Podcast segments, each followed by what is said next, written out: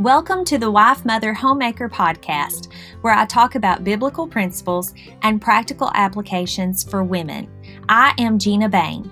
You are listening to episode 14. Today, I'm going to be talking about sin's curse as it relates to women. Stay tuned. I think you're going to be blessed.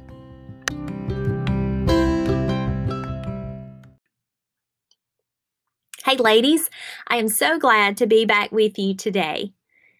I enjoyed my summer break and I had an opportunity to focus on gardening and preserving our food. And I will be honest, I absolutely wore myself out. Uh, I actually had to cut our gardening season short because I got too hot and dehydrated. And Jeremy and I had to talk it over, and we decided that next year we're not going to plant as big of a garden and we'll just do enough to have fresh for the table. And he went ahead and made a list of what we're going to plant next spring. My mom said, Good for him. He needs to print it off and make you sign it. So that probably gives you an indication of my gardening desires. I really like the idea of gardening, but sometimes I, I guess I just um, kind of reach out there too far and put too much on my plate. And so, to be honest, I think I just need to take a dose of my own medicine and prioritize my callings, right? but I'm not here to talk about my gardening woes. Instead, today, what I want to do is I want to take a look at sin's curse in Genesis 3. I'm focusing specifically on the woman. So, now, why in the world would I be talking about this? Well, I believe that in order for us to understand how we are to live, we need to understand the beginning. And this includes our creation on day six, and it also includes the sin that resulted in the fall of mankind, and it also includes the curse of this world as a result of sin. So, let me read Genesis chapter 3, verse 16. Now, this is where God has come into the garden and he is, um, uh, verse 16 is where he is addressing the woman. So let me just read that to you. To the woman, he said, I will greatly multiply your sorrow and your conception. In pain, you shall bring forth children.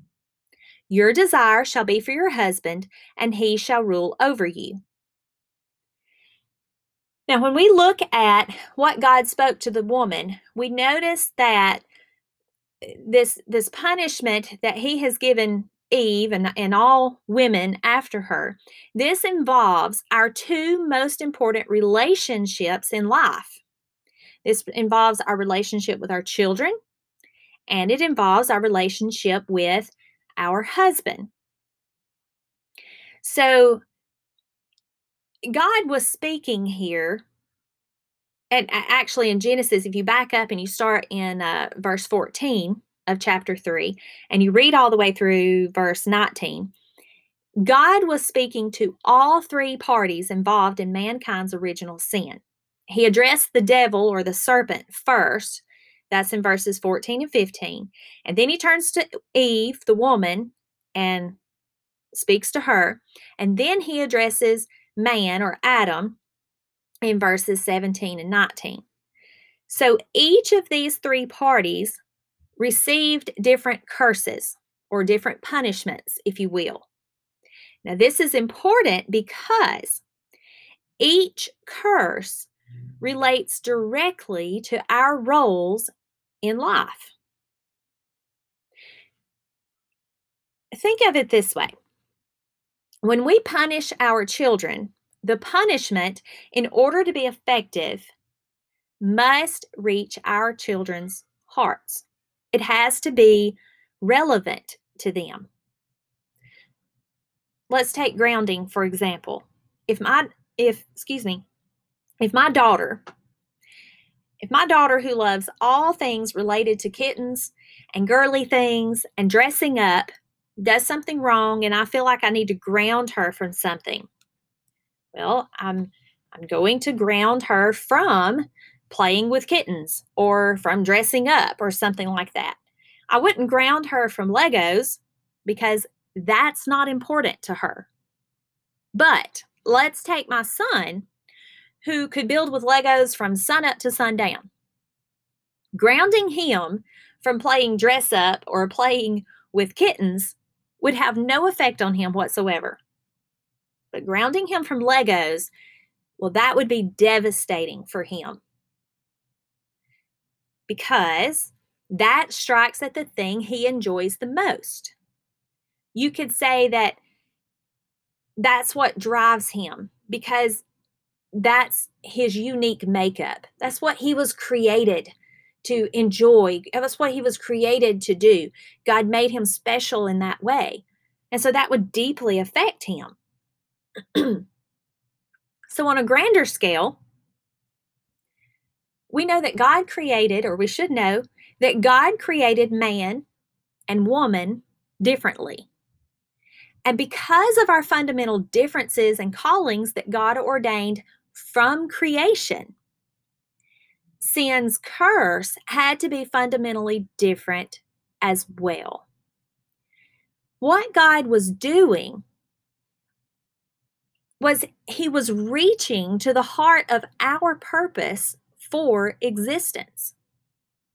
You see, God created all things good. We messed it up.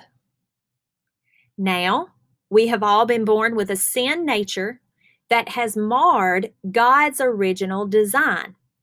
And the only hope for restoration is through Jesus Christ.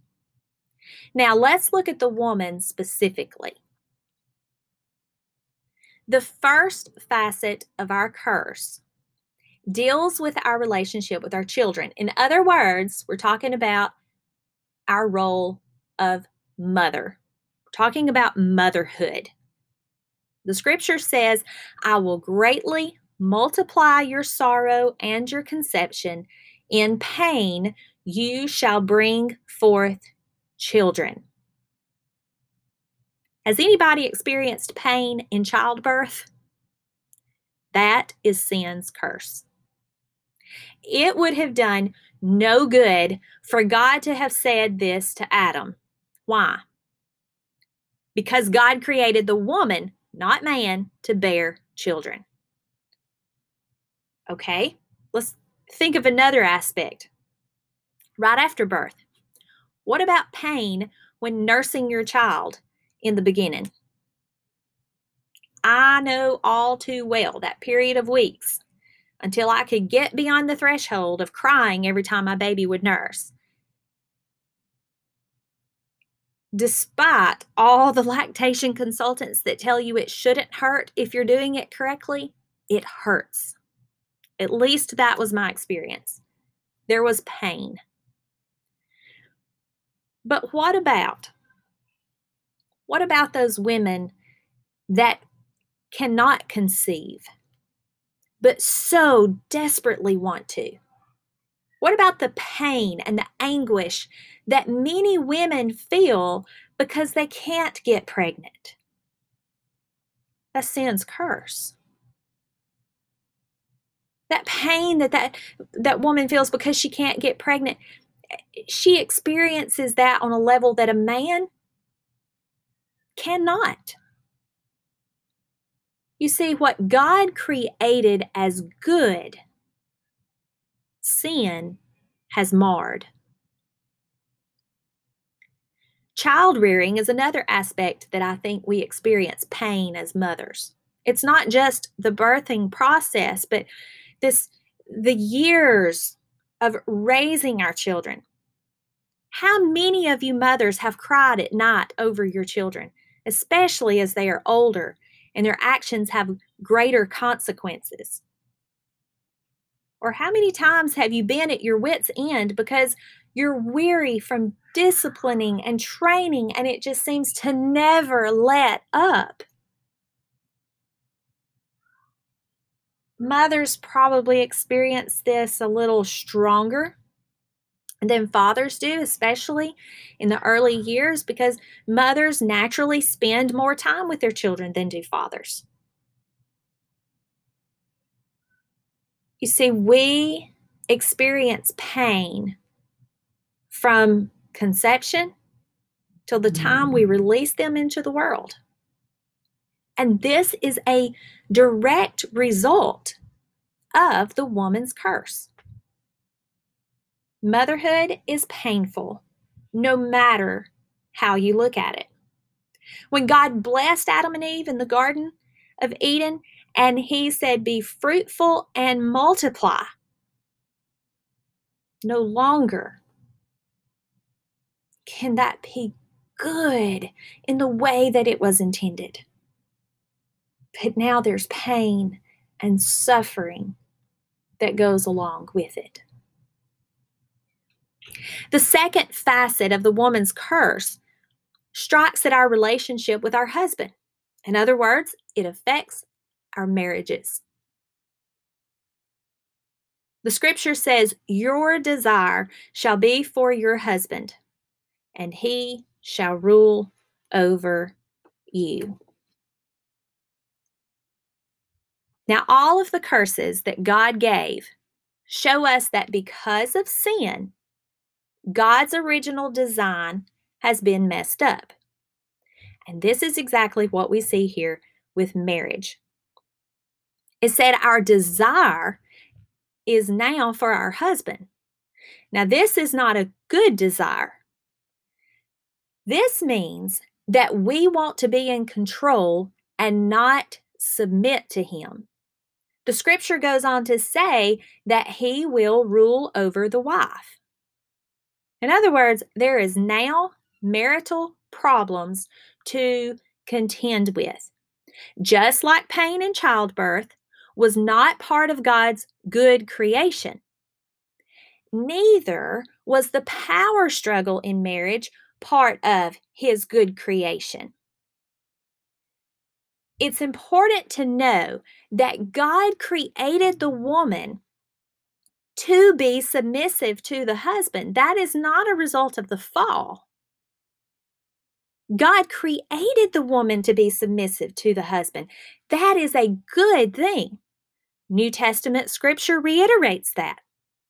Submission was not the result of the fall, but rather the struggle to remain submissive. The, the struggle to remain submissive is the result of the fall.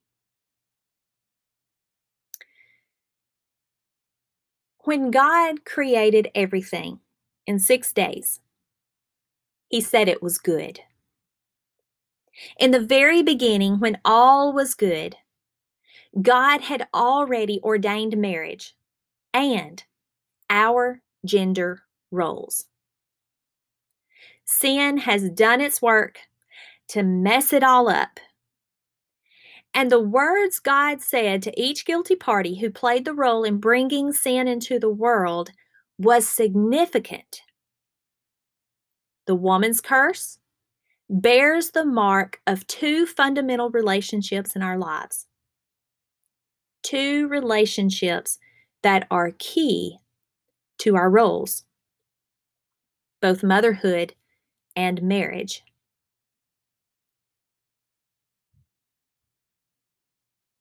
Ladies, thanks for listening to this episode on the woman's curse. I hope that what this helps you to do is to begin to understand that each curse was given with purpose. And it has greater implications and meaning to our role as wife and mother and homemaker than sometimes we tend to think. May God bless you in your journey as you walk with Him. And until next time.